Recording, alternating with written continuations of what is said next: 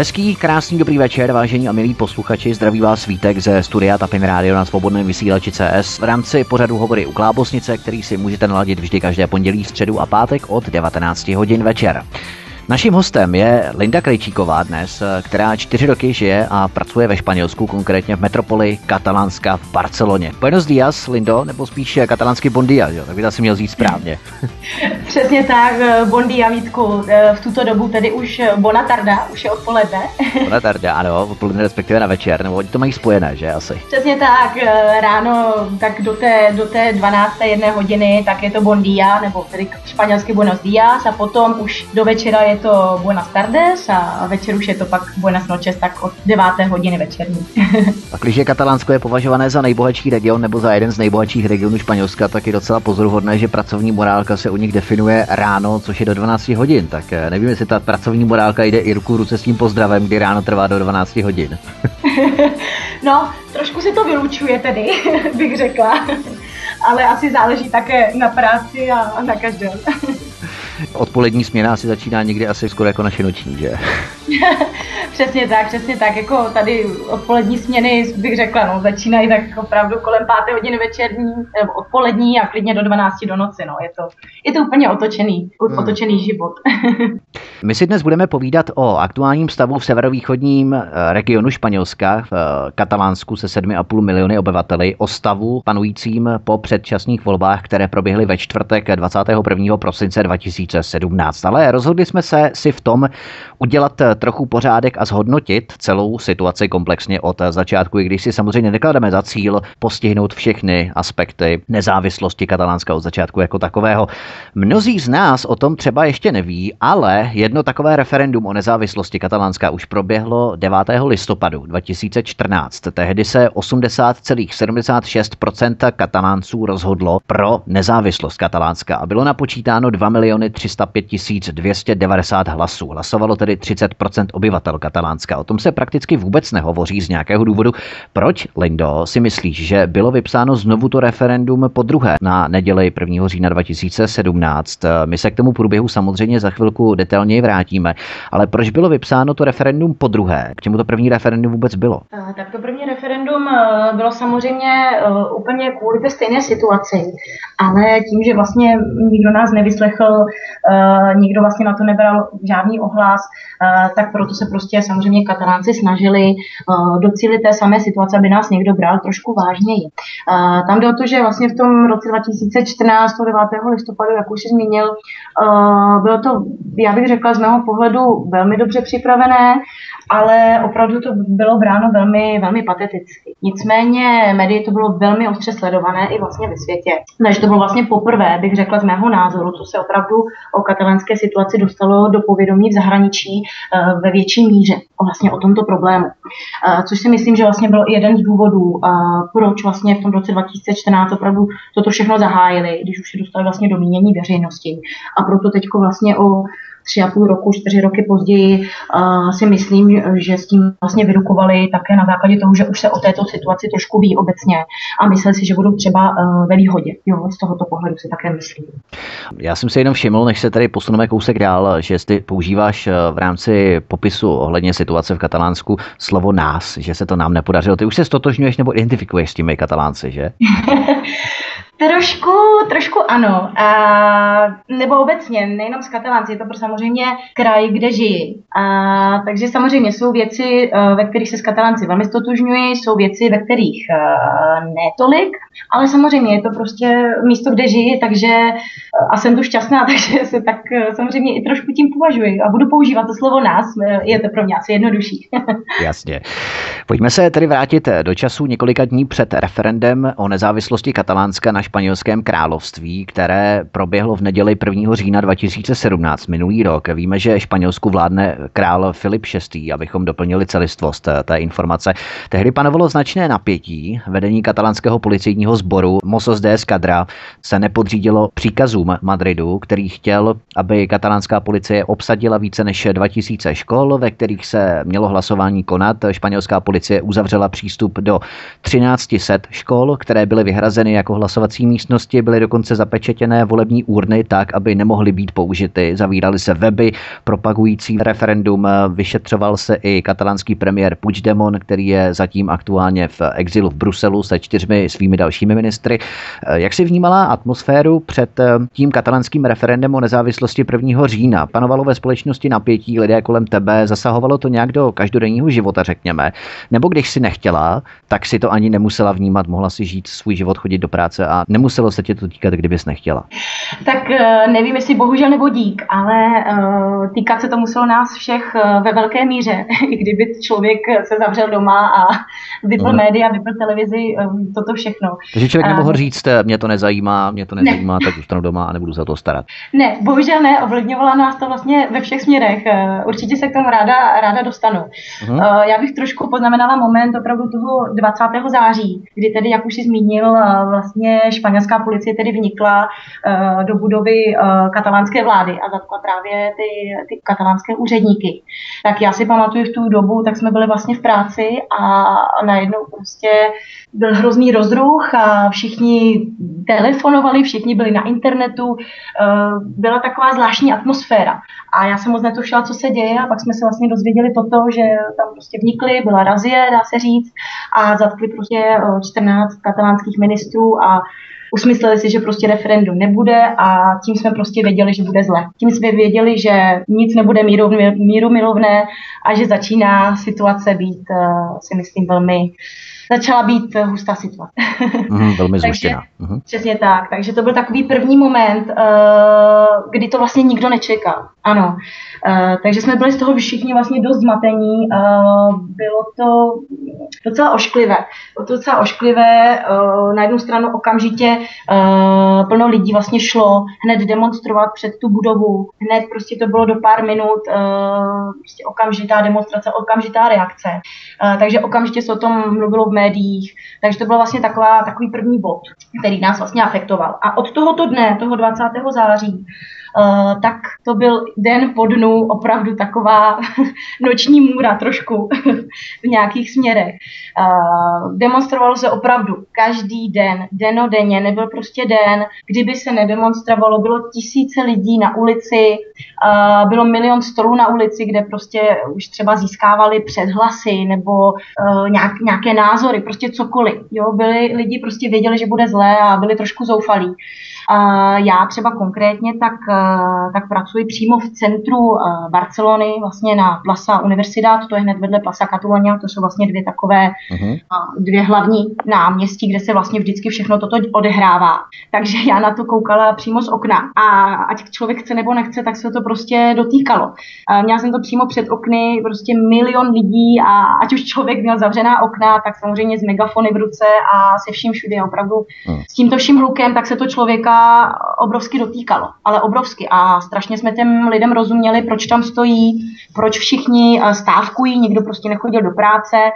Uh, samozřejmě i my jsme měli problém se dostat do práce, stávkovalo naprosto všechno. Metro, autobusy, uh, prostě lidi šli do ulic, nebyly otevřené obchody, nic. Hmm. Člověk ty dny, člověk ty dny měl problém jít nakoupit, uh, dostat se domů bylo prakticky nemožné, dostat se do práce také. Uh, člověk prostě vyšel ven a teď neměl vlastně možnost neměl kam kudy jít. Opravdu to bylo jak mraveniště. Každý den. A... Já si uchyce nedaveme. Přesně tak. Přesně tak. A opravdu do, došlo to do dne, kdy to začalo být trošku unavující, uh, ta situace, protože to opravdu bylo, jak říkám, člověk nemohl vlastně normálně fungovat. Tak to je ta atmosféra, která panovala před volbami, před referendem, pardon, 1. října 2017. Když se ještě pozastavíme, mám pro tebe takové dvě podotázky, které mě teď aktuálně napadly. Hrozily třeba nějakými postihy lidem v rámci zaměstnání, kdyby projevili nějakou vůli anebo ochotu se účastnit těchto demonstrací, anebo to bylo na vůli každého a nehrozily žádné postihy za to? Mm, vyloženě uh, postihy v tuto chvíli nehrozily. Většinou, když Španělé stávkují, tak samozřejmě uh, postihy firm uh, jsou značné. Ale v tuto chvíli mi přišlo, že opravdu většina firm, ne všechny, ale vím i z, z okolí vlastně známých, většina firm naopak lidem řekla, jo, běžte stávkovat, běžte do ulic. E, bylo to velmi pozoruhodný krok. Mm. Pravdu musím říct, jo, že normálně, že když lidé stávkují, tak je to prostě na jejich vlastní nebezpečí. Ale v tomto směru mi přišlo, že lidi opravdu drželi, drželi při sobě a naopak e, si koukali špatně na toho, kdo šel do té práce, kdo opravdu nestávkoval. Bylo to velmi vtipné, když například vím, že také, také jsem šla demonstrovat a šli jsme třeba po ulici a tam bylo, myslím, že to bylo fitko, jo, posilovna to byla.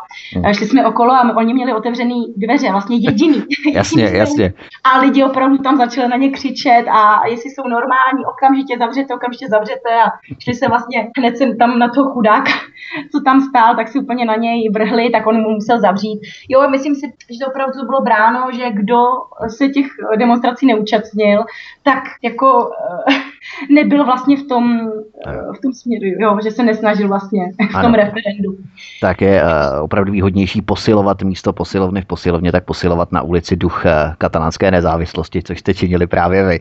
Každopádně ta druhá podotázka, kterou mám, ještě než se posuneme dál, tak uh, když porovnáš uh, jižanské horké hlavy v rámci demonstrací a takovou tu středoevropanskou lehnou takovou, ne přímo skepsi, ale laxnost, uh, jo, že my s tím nic dělat nemůžeme, my jsme tak malí na to, aby jsme vůbec něco zmohli, to znamená, že do těch ulic ani nepůjdeme a budeme hrdině bojovat na internetu, psát rozohněné statusy na Facebooku. Eh, myslíš, že ta mentalita národů je tam odlišná v rámci Čechů, kdyby se u nás třeba stalo něco, že eh, jedna frakce vlády by vnikla do nějakého zastupitelství, anebo do parlamentu, anebo do úřední budovy, zatkla by tam ministry, tak eh, u nás by se asi nešlo demonstrovat, nebo pár nějakých desítek lidí by se schromáždilo před tou budovou a ostatní by se rozčilovali, hrozně by se rozčilovali, ale večer potom zase by usedli před těmi zprávami na veřejnoprávních nebo soukromých eh, televizních stanicích, tak eh, myslíš, že je ta mentalita národů tom, na tom jihu trošku jiná, když to porovnáš Čechy a Španěly, Katalánce? Tak samozřejmě ta mentalita je jiná úplně ve všech směrech, o tom, o tom žádná, o tom si samozřejmě nemusíme vůbec povídat, ale samozřejmě je tudíž i jiná eh, v tomto směru, co se týče, jak lidi řeší tyto situace a drží pospolu. Já si myslím, že v Čechách, eh, když už by lidi šli do ulic, eh, by se asi muselo stát eh, něco horšího, než třeba tato situace. Já si myslím, že přesně jak ty říkáš, lidi by pak usedli večer prostě k televizi a sledovali by to všechno v televizi, jak trhli tamhle někam na ministry já si myslím, že by to muselo mít trošku uh, delší pokračování a nějaké další následky a potom si myslím, že třeba Češi by se také postavili. Myslím si, že jako uh, to jsou, jsou to národnostní rozdíly, nemůžu, prostě nikdo nemůže určit, ale jestli opravdu by Češi prostě chtěli to referendum, chtěli by se otrhnout z nějakého vážného důvodu, tak si myslím, že po nějaké době určitě by do těch ulic, šli, ale je to prostě zkrátka můj názor. Ale myslím si, že by to řešili úplně jinak než ti Španělé Španělé a Katalánci. Z mého hlediska eh, Češi by byli mnohem agresivnější, když už by do těch uh-huh. ulic šli. Protože česká natura je, když už, když už tak už bych řekla asi takto, uh, žijí tady a lidi jsou tady mnohem pasi, pas, pacifičtější, mírumilovnější, uh-huh. řeší vlastně všechno s klidem, opravdu s klidnou hlavou. Já sama, když jsem sem přijela, tak uh, jsem se tomu naučila. V Česku, uh, nevím, ta atmosféra obecně si myslím, že nás donucuje řešit věci velmi agresivně, uh, co člověk možná, když tam žije, nevidí, ale opravdu člověk zvenku, já to vidím, že česká nátura je velmi agresivní v určitých směrech, takže si myslím, že lidi by v ulicích se mátili, a i kdyby třeba měli držet pospolu, tak si myslím, že jeden by třeba něco řekl špatně a druhý by ho hned napadl. Ono je fakt a říká se to, že Čech na sobě nechá dříví štípat, ale když už eh, ta schrbená ohnutá záda, když už je narovná, tak to opravdu stojí za to. Je pravda, že ten španělský nebo řekněme v tomto případě kontextu katalánský národ je asi homogeničtější, soudržnější než eh, právě ostatní národy právě směrem na sever od eh, Španělska. Ale vrátíme se tady, abychom tu debatu příliš nerozmělňovali, tak vrátíme se k těm opatřením španělské policie před referendem 1. října. Kromě výše zmíněných byla skutečně drakonická španělská policie už několik týdnů před tím referendem 1. října třeba konfiskovala hlasovací lístky, letáky, plakáty, chodila do tiskáren, redakcí novin, obsazovala sklady, kde byly připravené urny nebo zástěny jo, do těch volebních místností, ale katalánská vláda nakoupila nové hlasovací urny čínské provenience, čínské výroby, které rozdistribuovala do těch volebních místností. Španělská policie obsadila i telekomunikační centrálu dokonce a upozornila tamní pracovníky, že nesmějí poskytnout linky k přenosu dat, které budou souviset s referendem. Vyhrožovala dokonce ředitelům škol, že nesmí umožnit hlasování v jejich škole. Eh, co si te třeba dozvěděla Lindo ty, jaká další opatření španělská policie prováděla ve směru k zamezení konání toho referenda, protože tohle je skutečně něco šíleného, jak hluboko až ta španělská policie zasahovala. Jo.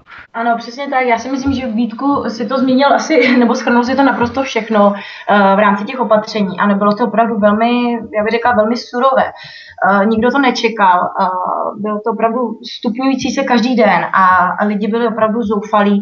Nikdo nechápal opravdu, co se děje a myslím si, že každý by měl opravdu právo prostě jenom demokraticky volit, což opravdu vždycky katalánci chtěli. A vlastně policie, nebo španělská policie, která vlastně dělala všechna toto opatření na základě právě premiéra Rachoje, tak eh, tím se situace jenom vlastně zhoršovala, lidi tím byli jenom naštvanější, eh, více smutní a vlastně ta zuřivost se v nich jenom prostě nakupovala. Vlastně ten premiér doči, učinil vlastně pravý opak. On si hmm. vlastně to zavinil sám. Lidé, katalánci opravdu eh, od jak živa vždycky byli mírumilovní a vždycky vyjednávali s Madridem mírumilovně, vždycky. To už vlastně i v roce, pardon, můžu, jestli do toho takhle mohu skočit, tak vlastně i v roce 2010 ano, 2010, to bylo vlastně ano. takový první zlom. Přesně tak. V roce 2010 byl takový, bych řekla, první zlom, kdy vlastně toto všechno nastalo. Zase katalánci jenom požadovali lepší podmínky. Úplně klidu, pacificky. Vysvětlovali Madridu, proč jsme bytí, jak jsme bytí, proč, e, proč se chceme osamostatnit. Úplně v klidu a oni nám vlastně všechno zamítli. Jo, e, bylo to vlastně považováno jako útok na demokracii a myslím si, že vlastně toto byl začátek všech těch mhm. protestů. Jakou roli nebo jaký prvek v tom všem hrály sociální sítě? Protože jsem zaznamenal informace, že přes Twitter nebo WhatsApp se šířily různé výzvy, jak si lidé mají počínat během toho referenda, že mají mít sebou doklady, že mají filmovat, mají fotit. Při zásazích eh, té policie mají být eh, pasivní, rezistentní, mají utvořit eh, kordon, kterým by bránili jakoby tu volební místnost, jo, aby se do ní ty policisté nedostali. Kdy se během toho dne, 1. října 2017, začaly šířit různé ty informace informace o násilných zásazích španělské národní gardy nebo policie. Jak jsi se o tom dozvídala, co se dělo? V jakou roli v tom hrály ty sociální sítě? Tak určitě sociální sítě jako vždy v tom hrají velkou roli. V televizi konkrétně tak se to začalo, bych řekla, objevovat kolem poledne, předpolednem, opravdu, kdy ukazovali reálné snímky. Nicméně, co se týče vlastně sítí jako WhatsApp mezi lidmi a tak dále, Facebook, tak samozřejmě věci se šířily ještě dříve kdy tedy lidé publikovali školy, kde se, kde se dějí tedy razie, kde je policie, takže to dávali právě vidět ostatním, aby třeba zrovna v tuto chvíli tam nechodili.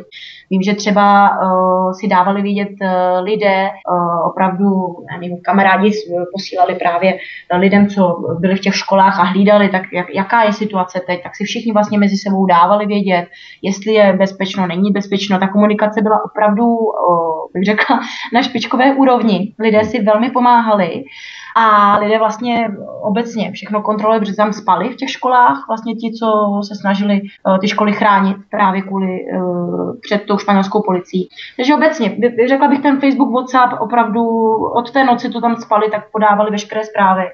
Volali ti třeba tví známí, nebo když jsi se s nimi setkávala osobně, co ti sdělovali, co zažili, co se dělo třeba, nebo ty sama třeba pohybovala se v ulicích toho 1. října? Já konkrétně to 1. října jsem se nepohybovala v ulicích.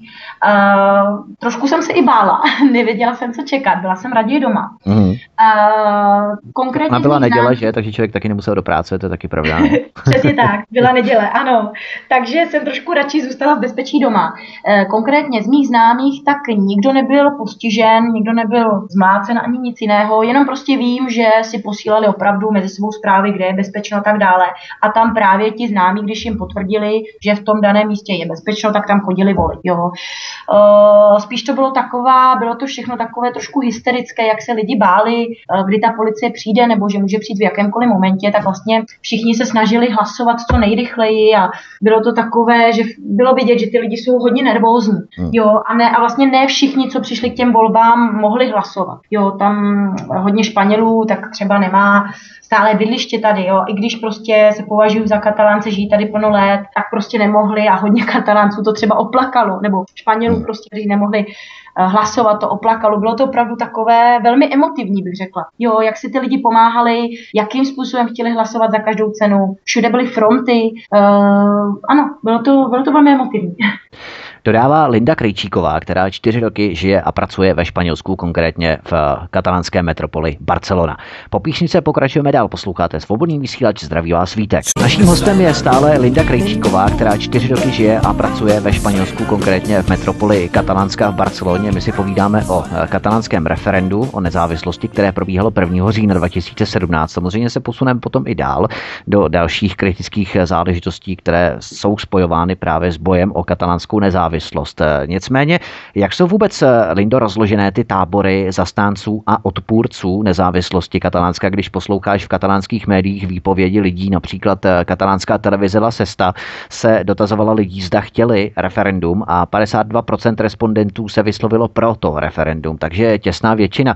Nebo co se i bavíš eh, se tvými známými, samozřejmě záleží asi na jejich sociálním postavení, protože prý nezávislost podporují bohatí, zatímco chudé vrstvy vrstvy katalánců chtělo zachovat celistvost nebo jednotu se Španělskem, tak eh, jak bys to hodnotila ty? Jsou ty tábory stoupenců a odpůrců nezávislosti katalánska vyrovnané? Takže vlastně já bych řekla, že je to opravdu 50 na 50. Uh, jsou lidé, kteří jsou pro uh, a kteří jsou proti. Já jsem třeba konkrétně také 50 na 50. Jsou důvody, pro kterých, za které bych opravdu byla ráda, ale jsou důvody, kde si nejsem tolik jistá. Uh, tam jde o to, že, um, že ti lidé tak prostě opravdu bojují za to uh, opravdu být, uh, být svobodní, protože tam je opravdu obrovská ekonomická nerovnováha.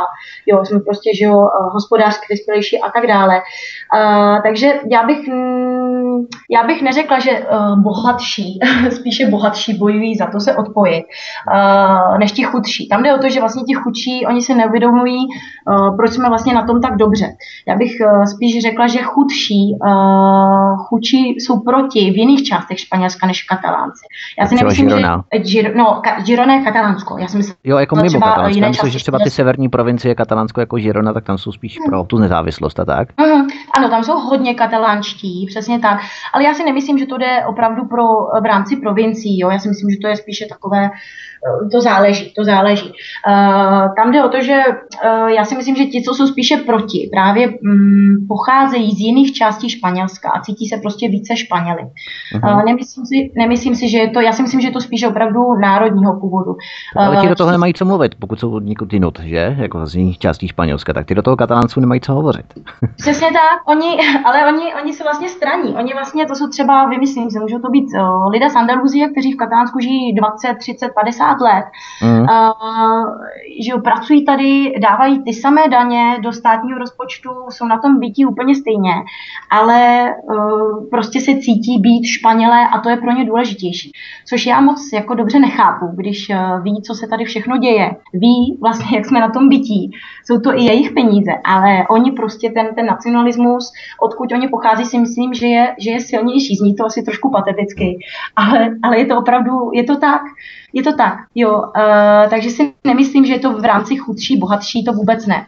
Uh, tam jde o to, že uh, takhle obecně Katalánsko samozřejmě my jsme nejbohatší část a myslím si, že ty, ty chudší části, právě jako třeba Andaluzie, tak se staví pro, pardon, proti, proti, protože uh, oni, oni nám jakoby svým způsobem závidí, že jsme bohatá oblast.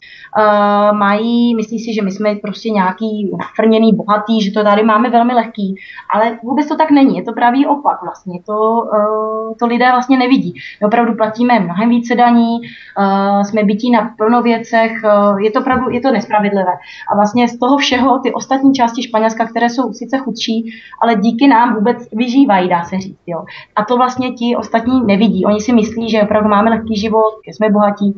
Takže proto si myslím, že ta část v tom Katalánsku právě ty lidé, co pocházejí z jiných částí, tak jsou proti, protože prostě mají jakoby k nám určitou závidí nám. No v podstatě to je kdekoliv, kde člověk vidí ten blahobyt, tak už si neuvědomuje, co člověk musel vynaložit energie, aby toho blahobytu dosáhl. Eh, v případě jednotlivců, anebo, nebo firem, anebo právě těch jednotlivých států nebo regionů v, ve složení nějakého státu.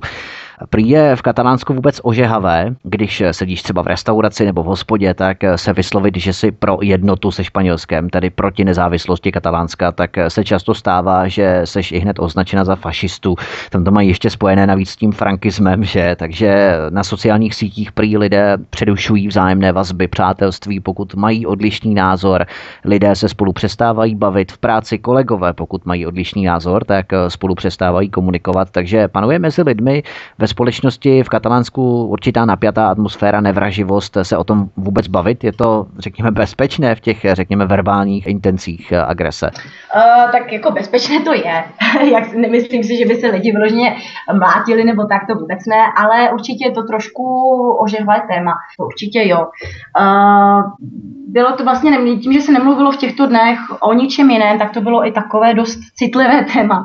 Takže kdokoliv přesně tak, jak si zmínil, kdokoliv je pro jednotu Španělska, tak byl označován, dá se říct, za fašistu a stalo se mi to kolikrát, třeba i v obchodě, v supermarketu. Uh, nějaký Španěl prostě prohlásil, že, uh, že nechce nezávislost, jo, že se cítí prostě víc Andaluzie a lidi se na něj úplně vrhli. A tam se bavíš uh, normálně o nezávislosti v samoobsluhu, že třeba prosím jeden chleba a já chci nezávislost, nebo nechci nezávislost, jo? Nebo ne, ne, ne, to, tak to zase ne, ale tím, jak to bylo opravdu, uh, tak ocitlivé téma v těch dnech, tak jak lidé opravdu, mi přišlo, že se nebavili opravdu o ničem jiném, ne, tam to, to bylo například u kasy a nějaký pán prostě tam začal zpívat španělskou hymnu a začal Aha. tam, tam sám právě vykřikovat, uh, že nechce se odstrhnout, že jsme prostě, že jsme všichni jednotné Španělsko, že to je blbost a tak dále, no tak lidi se na ní úplně vrhli uh, a museli je tam vlastně odtrhávat. Takže ano, v těch, dnech, v těch dnech to bylo velmi citlivé téma, což jsem nikomu nedoporučovala moc o tom zmiňovat. Dneska už je to zase sklidněné, takže dneska si myslím, že se o tom všichni můžou bavit. Nicméně přesně jak říkáš, uh, lidé se kvůli tomu hádali, uh, roztrhávali vazby, protože opravdu uh, myslím si, že nemají proč se zastávat opravdu toho frankismu, dá se říct, jo, té jednoty. Nemají opravdu proč, nemají, nemají důvody. Jestli teda nechtějí, jestli nechtějí jednotu, tak bych se nevyjadřovala. Myslím si, že, že takhle je to lepší. Ty zastánci nebo separatisté, zastánci nezávislosti jsou hlasitější, i když je to 50 na 50, hmm. takže by měly být v podstatě obě skupiny stejně hlasité. Pokud eh, je člověk, který je pro jednotu Španělska, tak eh, u separatistických samoobsluh má třeba o 50% dražší zboží. asi tak, asi tak.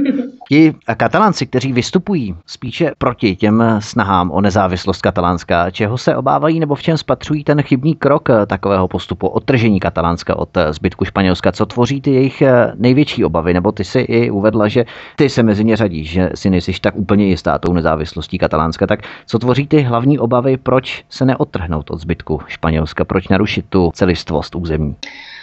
Myslím si, že se bojíme trošku, že je to unáhlené rozhodnutí, i když se na to vlastně Katalánsko připravuje spoustu let.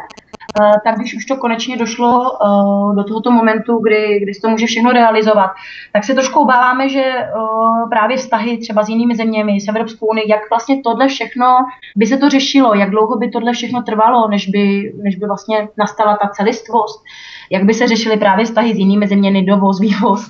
Je to, je to vlastně plno otázek, protože bychom začínali prostě od nuly. A také vlastně právě ti Španělé, co jsou, co tady žijou třeba v Katalánsku 20 let, ale mají vlastně, uh, někdo má ještě pořád stále bydlení v jiné části Španělska, tak si vlastně klademe tu otázku, jak by to bylo řešené vlastně s občanskými průkazy, s pasy, nejen právě pro, pro nás jako pro cizince, ale právě jak by to bylo dělané i pro ty Španěly samé, co nejsou právě katalánci věci. Jo, jak prostě boj, bojíme se trošku té změny, jak dlouho by toto trvalo a jestli to mají dobře promyšlené. Uh, já si myslím, že třeba konkrétně pro cizince, tak samozřejmě Katalánsko žije z turismu, cizince nemůže nás vyhostit, protože by bez nás bylo úplně někde mimo. Ale hmm. myslím si, že by třeba nastolili tvrdší podmínky pro přijímání cizinců. Jo, a takže obecně je to, i, i ty Španělé samotní mají trošku obavy z těch dokladů a prostě z těch vztahů s jinými zeměmi. Myslím si, že Madrid by nám to opravdu nasolil velmi hustě, ty podmínky. Když by, když by to konečně povolil, tak si myslím, že by řekli, jo, tak teď jste tady sami, tak si všecko zaříďte sami. A proto já se trošku obávám. Přesně tak. Mm, ano, Takže rozumím. se trošku obáváme, jestli to mají dobře promyšlené. Co se týče té promyšlenosti, tak to mě přivádí k další otázce, jak se k tomu staví ve směs katalanští politici, protože to působí strany, které tvoří jakousi tichou koalici s konzervativní lidoveckou stranou eh, premiéra Mariana Rachoje v Madridu. V Katalánsku to jsou socialisté a pro španělská strana občané Ciudad Damos. Jak se oni staví k tomuto referendu a nezávislosti Katalánska? Mluví jednotným hlasem ti zastánci celistvosti španělské? A, ano, já bych řekla, že mluví jednotným hlasem, snaží se opravdu popuzovat ty lidi, snaží se říkají docela, používají docela ošklivá, ošklivá slova, ošklivá fráze. Uh, opravdu snaží se, snaží se držet tu jednotu zuby nechty a opravdu dá se říct, od začátku nám jenom vyhrožují, nic jiného. Jo, vyhrožují nám a chtějí uh, těm lidem přivodit obrovský strach, což vlastně docílili. Toho naprosto docílili. Tím, že nám prostě, jak si už zmiňoval předtím, zakázali plno věcí, bylo o milion opatření, poslali nám 7 tisíc policistů, kteří byli přístavu na lodi, Eh, a jenom tady dělali prostě dusno. Lidi opravdu měli strach, ale tím vlastně, oni sice byli za jedno, ale říkám, jako oni si tím zavařili sami, protože uh, plno mých známých ani nechtěli právě volit, jak jsme se bavili o tom, jestli jsme pro nebo proti.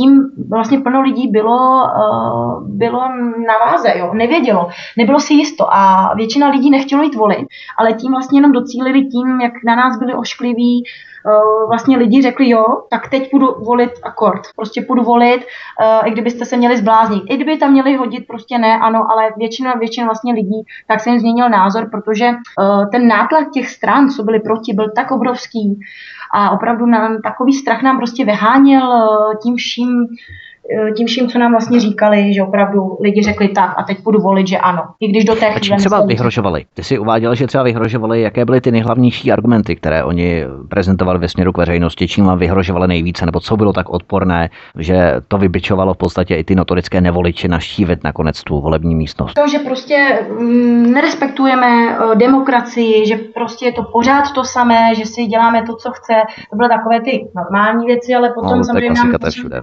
Klasika, přesně přesně tak, ale pak se to prostě, pak nám začali říkat, jak na nás pošlou policii, což samozřejmě udělali, armádu, všechno, že nás, že budou prostě zakročovat agresivně. A vlastně Vy nemáte rádi demokracii, ale když ta demokracie nebude podle nás, tak na vás pošlem policajty a armádu. A to je ta demokracie. přesně tak, přesně tak. Takže je to úplně pravý opak, jo. Prostě to řešili si to myslím úplně, úplně dětinsky. Ne, jenom prostě přesně řešili to policií a násilím, agresivitou a myslím si, že akorát tím prostě zhoršili situaci. Máš nějaké informace, jak se k tomu staví zbytek Španělska třeba v Madridu na náměstí před madridskou radnicí Plaza Sibeles, kam chodí mimochodem oslovovat fandové Realu Madrid, tak eh, tam se konaly demonstrace za celistvost Španělska proti otržení Katalánska. V jiných regionech eh, byl prý fenomén, nebo je prý fenomén vyvěšování španělské zástavy na balkóny, na domy, čili zbytek Španělska se zdá být spíš eh, proti otržení toho Katalánska. Víš o tom něco blíž, protože ty si zmiňovala ti Španělé, kteří pracují v Katalánsku Dánsku, ze zbytku Španělska, tak ti jsou samozřejmě proti, ale zbytek Španělska asi drží stejnou linii. Mm, přesně tak, ano, bylo i mnoho demonstrací mimo Barcelonu, co znamená uh, v jiných autonomních oblastech, uh, právě kvůli té jednotě. Uh, ty demonstrace byly docela, docela vážné a přesně tak lidé vyvěšovali prostě si vlajky španělské, tady naopak katalánské, někdo má i samozřejmě tady španělské vlajky, ale prostě byli naprosto proti, ale myslím si, že um, tam je ten strach strach, protože ví, že jakmile se odprostíme, že Španělsko prostě bude, bude v pytli, když to tak řeknu špatně. Mm. Je to tak, je to tak, my prostě živíme o, ostatní, máme prostě všichni ví, že máme lepší školy, máme lepší ekonomii, jak už jsem zmínila, je to trošku i závist, ale mm, je to spíš strach, je to spíš strach, ale oni to nechtějí přiznat. Oni nechtějí přiznat, že my je vlastně živíme.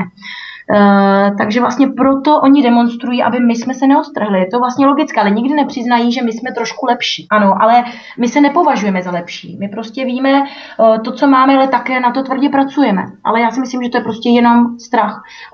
Tak jako strach prostě premiéra Rachoje, strach všech, proto nás nikdy prostě nenechají. Španělsko by šlo absolutně dolů.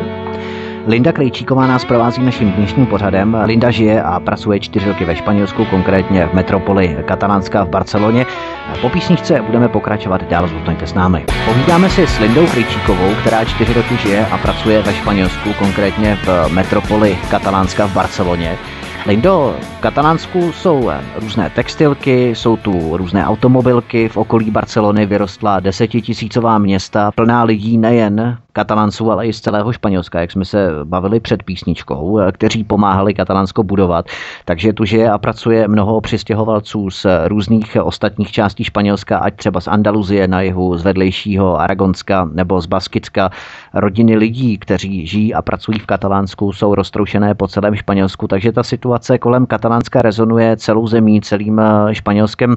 Jak je to v Katalánsku s tou naplaveninou, řekněme, ze zbytku Španělska? Jsou tedy oni vysloveně proti té nezávislosti, i když se k tomu v podstatě nemohou vyjadřovat, ale mají oni nějaké hlasovací právo po, řekněme, čtyřech, pěti, šesti letech, co žijí v Katalánsku, rozhodovat nebo podílet se na spolurozhodování o záležitostech, o veřejném dění v té zemi? Uh, ale samozřejmě tak uh, vlastně hlasovací právo má každý a nezáleží na tom vlastně v kolik, uh, kolik let žiješ v Katalánsku. Tady je to jenom, tady je to vlastně naprosto jednoduché. Tady pouze musíš mít trvalé bydliště. Takže když si změníš trvalé bydliště například z Madridu, z Extremadury Eh, sem do Katalánska, tak máš hmm. vlastně i hned právo volit. Eh, což právě byl problém plno mých kamarádů eh, z Valencie, z Madridu, z Extremadury právě, kteří chtěli volit, kteří byli pro, protože tu žijí spoustu let, ale zase jsou právě mají trvalé bydliště stále u svých rodin v jiných autonomních oblastí a přišli prostě volit a, a bohužel je nenechali a oplakali to. což je takové trošku paradoxní, jo, že by měli být vlastně katalánci rádi, že, že více lidí chce přijít volit, ale bohužel nemohli. Takže to není o tom, kolik let prostě žiješ, ale je to nastoleno pouze tímto, pouze tímto. Jak se k tomu staví média? Protože údajně veškerá španělská média jsou na straně španělské centrální vlády v Madridu a tak se ty otázky nezávislosti Katalánska spíše řeší svobodně na francouzských médiích než na těch španělských. E, skutečně jsou ta španělská média tak jednostranně předpojatá, zaujatá, zaměřená. Můžeš to potvrdit? Nevím, jestli to můžu potvrdit, ale myslím si, že jsou donuceni. Jsou donuceni, protože opravdu uh, ta část Španělska, která ovlivňuje ta média a vláda je mnohem větší než jenom část prostě katalánska, takže si myslím, že, že musí, musí se tomu takhle stavit. To je, alespoň je to můj názor. V neděli 1. října 2017 se tedy odehrálo referendum o nezávislosti Katalánska, kterého se účastnilo 43% lidí, jak jsme před chvilkou zmínili. To z nepřístupnění více než 1300 škol, co by hlasovacích místností, tak mnohé z nich obsadili rodiče místních školáků. Třeba v samotné Barceloně rodiče obsadili 130 škol, kde pořádali různé akce, různá představení, jen aby znemožnili úřadům místnosti legálně uzavřít. Ještě den před konáním toho referenda se pořádaly demonstrace například na náměstí Urquinaona v Barceloně. Průvod se potom vydal směrem na náměstí svatého Chaumého, kde je sídlo katalánské regionální vlády. Myslíš, že se tedy očekávaly nějaké výraznější střety katalánců se španělskými národními gardisty, policií, ke kterým tady nakonec tedy došlo, ale panovaly tedy značné obavy, co lidé tak různě říkali kolem tebe ještě před tím referendem. Báli se lidé, byl patrný strach, myslím, těsně před eh, konáním toho referenda? No, tak určitě, samozřejmě. Eh, lidé se velmi báli, protože, jak říkám, ta vlna vyhrožování byla eh, obrovská a najednou opravdu na ulicích si jenom potkával španělské policisty. A najednou tam bylo jako mravenců, takže tam panovalo opravdu taková, takové dusno a lidé měli strach ze střetů nebo opravdu, jestli dojde k násilí, což samozřejmě došlo. Například lidé se pojistili i tím, že vlastně dva dny před konáním referenda tak uh, možná nevím, jestli si o tom slyšel, tak vlastně postavili traktory před ty volební školy, před ty volební místnosti, aby uh, zabránili uh, policii vlastně, aby vnikla. Bylo hrozně moc traktorů, opravdu to bylo mhm. velmi vtipné po centru Barcelony, já jsem na to koukala z okna, myslela jsem, že mám opravdu halucinace, tak jelo třeba 50 prostě traktorů za sebou a všude na silnicích, na dálnicích, tak kamarádi posílali videa, jak řídí vedle traktorů, takže i lidé se třeba měli strach, takže už dělali takováto opatření, nazývalo se to akce traktoráda, takže vlastně postavili před plno škol traktory, aby, aby, aby zabránili policii a tak dále, takže určitě ten strach byl ze střetů, samozřejmě. Hmm. Ty násilné střety voličů se španělskými národními gardisty a pořádkovými silami se potvrdily. Viděli jsme fotografie, videa. Odpoledne muselo lékařskou péči vyhledat 300 lidí. Konečná bilance hovořila o devíti z těch lidech, kteří byli zraněni vlivem zásahu španělských policejních jednotek, eh, které nasadili i střelbu gumovými projektily. To samozřejmě odsoudil katalánský premiér Carles Puigdemont. Ty jsi se tady, jak jsi zmínil, nepohybovala v ulicích toho 1. října. Bylo pro tebe bezpečnější se trvat doma za zavřenými dveřmi. Mm, přesně tak, přesně tak. Jako, jak říkám, ty předchozí dny jsem byla demonstrovat, i ty dny potom, ale ten den toho 1. října uh, mi to přišlo trošku nebezpečné, nebo i hodně lidí prostě opravdu zůstávalo doma a jenom šlo na ulici uh, pouze odvolit a hned domů. Opravdu mhm. panoval strach, panoval velký strach, takže já jsem z toho důvodu určitě zůstala doma. Byly ty zákroky španělských národních gardistů skutečně tak brutální, jak se v médiích popisovalo? Všichni jsme viděli, jak španělské pořádkové síly vyhazovali lidi z volebních místností, používali kopy, chvaty, ti lidé dělali dokonce kotrmelce, když je španělští policisté vyhazovali ven z těch volebních místností, ti lidé seděli na schodech nebo jenom tak stáli, nechali se sebou vláčet, nekladli žádný odpor. Ale třeba španělská vicepremiérka Soraya Sáenz de Santa Maria označila zákrok policistů za přiměřený, tak k čemu by si se přikláněla ty? Jaký máš z toho pocit? Samozřejmě já se vůbec nepřikláním k tomu, že to byl uh, pozitivní akt. A, absolutně ne. Uh, naopak, naopak mi to přišlo velmi násilné. Uh, to, co média uváděly, bylo samozřejmě uh, naprosto. Myslím si, že v tuto chvíli správné. Uh, lidé měli vědět, co se opravdu dělo, protože to vypadalo, jak kdyby jsme měli, byli někde v zemi třetího světa. Nebylo to absolutně adekvátní to, co vlastně dělali, protože byli agresivní i s lidmi, kteří třeba jenom šli po ulici vedle té školy, ani nešli volit. Staří lidi, 80 let, třeba tamhle jsem viděla video babička s nákupem a stejně, jo, neměli prostě důvod, jak zakročovat, nebylo to absolutně adekvátní, vůbec ne. Přesně tak, jak jsi říkal, vyhazovali lidi z těch škol, ale i se pouštěli do lidí, co stáli před těmi školami a lidé, ani žádný, žádný člověk, neviděl jsem alespoň já žádného člověka, ani jsem neslyšela žádný případ, že by napadli ty policisty. Naopak, ty lidé na ně koukali se strachem v očích a jenom stáli a snažili se prostě se bránit a ty policisté opravdu násilně z ničeho nic do nich přesně začali strkat, obuškem je mlátit. Eh, lidé prostě všude z krví, opravdu 900, no, eh, myslím si, že 900 zraněných a z toho čtyři vážně zraněné. Myslím si, že toto opravdu nebylo, nebylo to potřebné. Španělské ministerstvo vnitra uvedlo, že uzavřelo 92 volebních místností. Bylo jich, jak jsme si prozradili, přes 2000, takže jim to za tu ostudu, kterou v souvislosti s těmi zásahy utržili, asi moc nestálo, že místností bylo přes 2000 a oni jich uzavřeli 92 a uřízli si takový kus odstudy v rámci těch zásahů. Ano, přesně tak, přesně tak, jako katalánci se nedali a snažili se prostě otevřít co nejvíc škol, snažili se bránit, jak mohli. Ano, plno uren nám bylo za to, samozřejmě, ale i přesto prostě lidi drželi zuby nechty a myslím si, že opravdu jenom to, co ve světě si teď musí lidé, lidé myslet o španělské vládě, jak se zachovala, jak na nás poslala policisté, policisty, myslím si, že opravdu si ukrojila velký, velký kus ostudy. Myslím si, že toto normální určitě chování, chování nebylo. Eh, bylo to si myslím, že bylo to i těžké eh, pro Mossos de Squadra, eh, protože samozřejmě dostali příkaz také, že, se, že musí držet pospolu se španělskými no, policisty. Ale, ale to je přesně ono. Bylo to velmi, velmi těžké, že proto potom, potom vlastně zavřeli i španělského šéfa Mossos de Squadra, španělského policistického šéfa Josefa Justa Trapero. Uh, všechno s tím se vlastně to vleklo. Jo, bylo vlastně, bylo to všechno uh, dělané tak, že bylo to považováno, že vlastně chtěli odtržení Katalánska, proto vlastně nespolupracovali s tou španělskou eh, policií. Bylo to prostě bráno, bráno jako vzpoura. Uh, takže i toto mělo s tím dočinění. Nicméně i pro ty policisty si myslím, některé, i pro ty některé španělské to by muselo být těžké. Viděla jsem záběry, jak v nějakých malých uličkách se objímá právě španělská policie, třeba z Mosu z Esquadra, brečeli tam, uh, museli vykonávat svou práci. Jo. Viděla jsem, jak se jim třeba omlouvají těm Mosu z Esquadra uh, hmm. za to všechno. Bylo to, bylo to velmi emotivní. Bylo to, uh, někteří se opravdu z toho složili psychicky. Jo, myslím španělská policie, někteří členové, protože prostě vykonávali něco, uh, v čem nebyli vlastně, nebyli zajedno. Bylo to, bylo to velmi, velmi složité. A právě jak se k tomu stavila ta lokální katalánská policie Mossos de Escadra? Ti prý stáli jenom na okrajích davu a jediní ti, kdo zasahovali, byla skutečně jenom španělská státní policie, ale dokonce katalánští hasiči jako jediní bránili katalánské voliče před útoky státní španělské policie. Víš o tom něco blíž třeba o těch hasičích? Ano, je to přesně tak, jak říkáš. Jediní hasiči tak se opravdu pouštěli do té razie a snažili se opravdu chránit lidé jim tady samozřejmě tleskali, byli opravdu rádi, dávali jim velké díky. A Musu de Squadra, já si myslím, že oni sami nevěděli, jak, jak konat, jak se chovat. E, přesně tak, byli spíše na okraji a spíše to sledovali z, z dálky.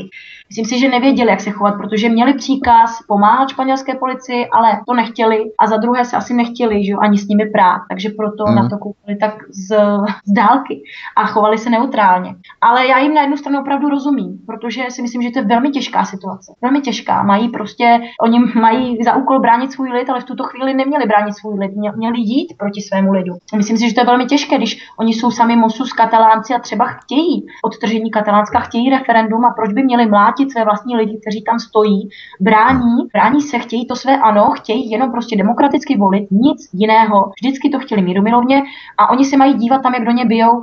Je to těžké, je to těžké, takže já jim naprosto rozumím a určitě tleskám těm hasičům, ale rozumím prostě obou stranám. Katalánská vláda dokonce zřídila speciální vyšetřovací komisi, která se měla zabývat násilnostmi páchanými státní španělskou policií během nedělního referenda o nezávislosti Katalánska.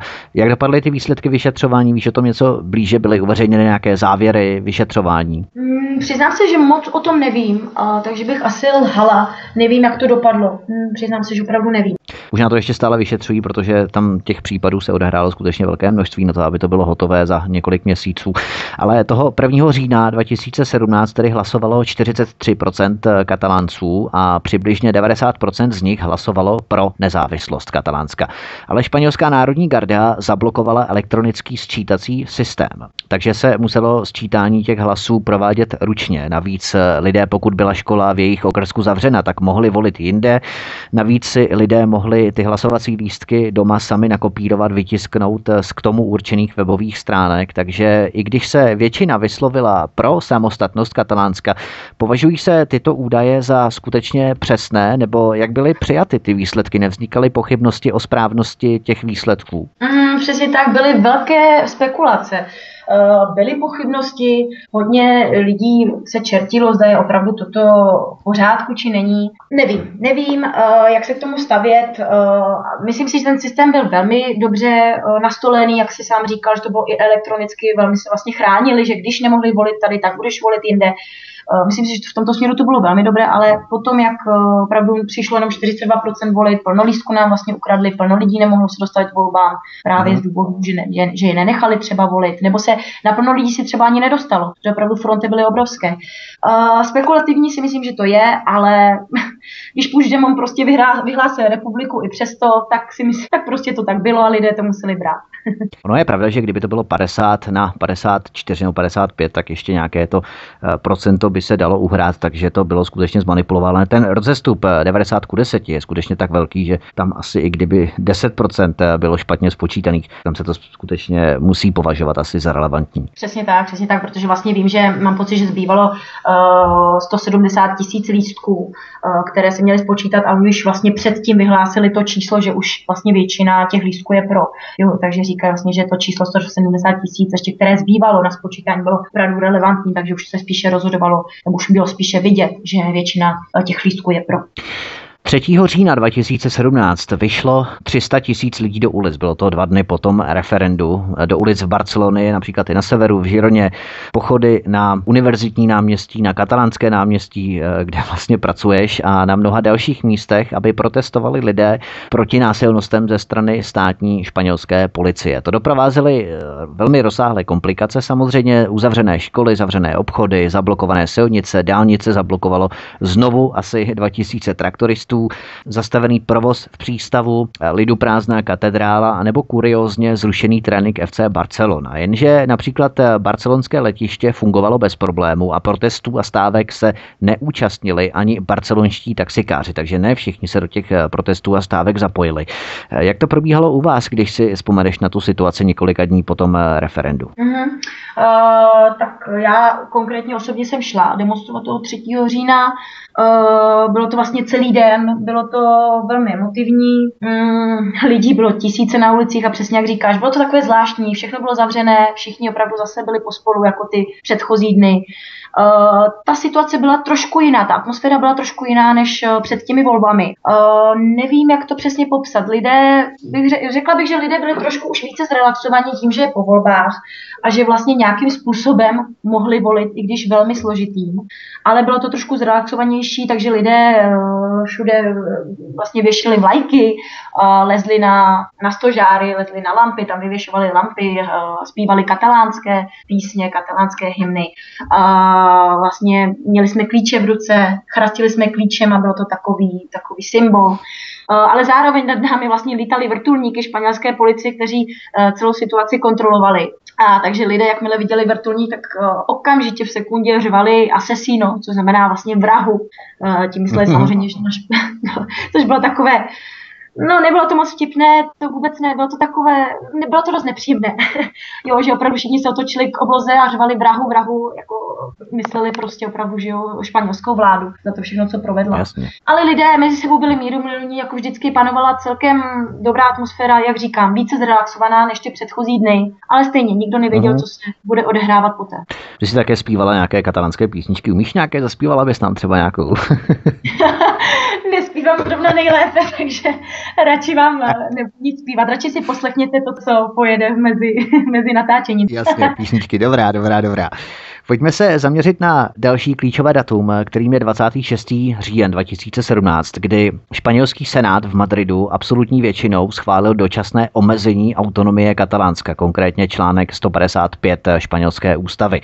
Ovšem potom 135 člený katalánský parlament také absolutní většinou, konkrétně 70 hlasů proti 10, ostatní na protest opustili sál, schválil den poté, tedy 27. října, rezoluci o nezávislosti Katalánska. Jak tedy ta celá přetahovaná začala, protože podle právníků to vyhlášení nezávislosti Katalánska i ten samotný text rezoluce odporovali španělské ústavě. Takže možná bychom si měli na začátku vysvětlit, proč španělský centrální parlament v čele s konzervativně lidoveckým premiérem Marianem Rachojem tak urputně usiluje o zmaření jakýchkoliv snah eh, Katalánska o nezávislost. Proč jednoduše nechtějí to Katalánsko pustit? Hraje tam roli pouze ta ekonomická otázka? Mm, tak samozřejmě ta ekonomická otázka je úplně mm, nejvyšší, bych řekla, samozřejmě ekonomická, hospodářská.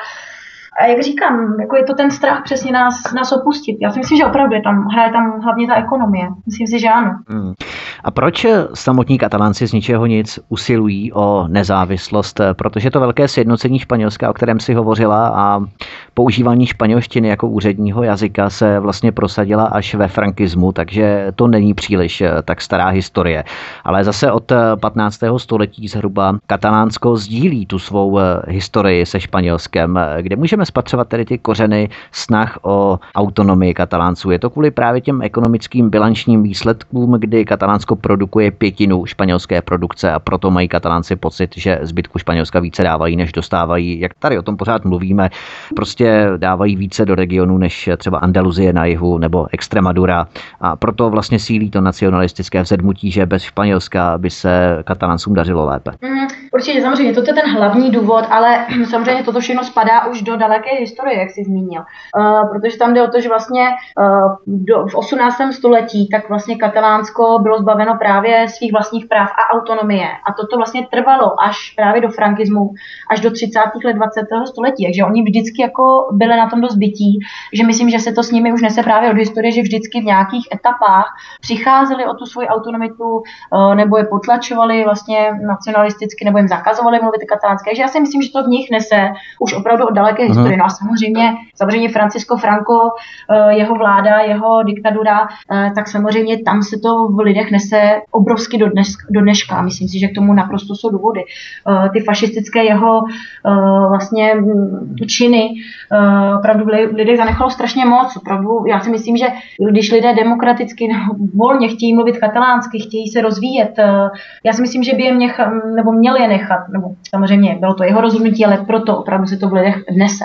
Takže vlastně potom, až v roce 1980, když se konečně uh, konaly první demokratické volby, tak vlastně tím uh, konečně zase začala fungovat Katala- Generalita de Catalunya, neboli vlastně kat- katalánská autonomní oblast jako taková. Takže ono opravdu je to uh-huh. nedávno. Takže si nemyslím, že je to znedadání, že by se katalánci teďko vzpouřili, jak si říkal. Ale ano, vlastně si myslím, že rok 1980 není až tak dávno. Takže od toho roku vlastně katalánci měli uh, teprve vlastně možnost se nějak sebe, sebe realizovat. Konečně. Jo. Uh, takže si myslím, že to není až tak dávná doba. Pak prostě přišel ten zlom, jak říkám, v tom, eh, v tom 2010, kdy opravdu chtěli se jenom domluvit na lepších podmínkách a tam od toho vlastně si to všechno odpíchlo, že viděli, že s ním s Madridem není domluva, takže ono se to nese už prostě opravdu plno let, plno let, je to v nich prostě zakořeněné.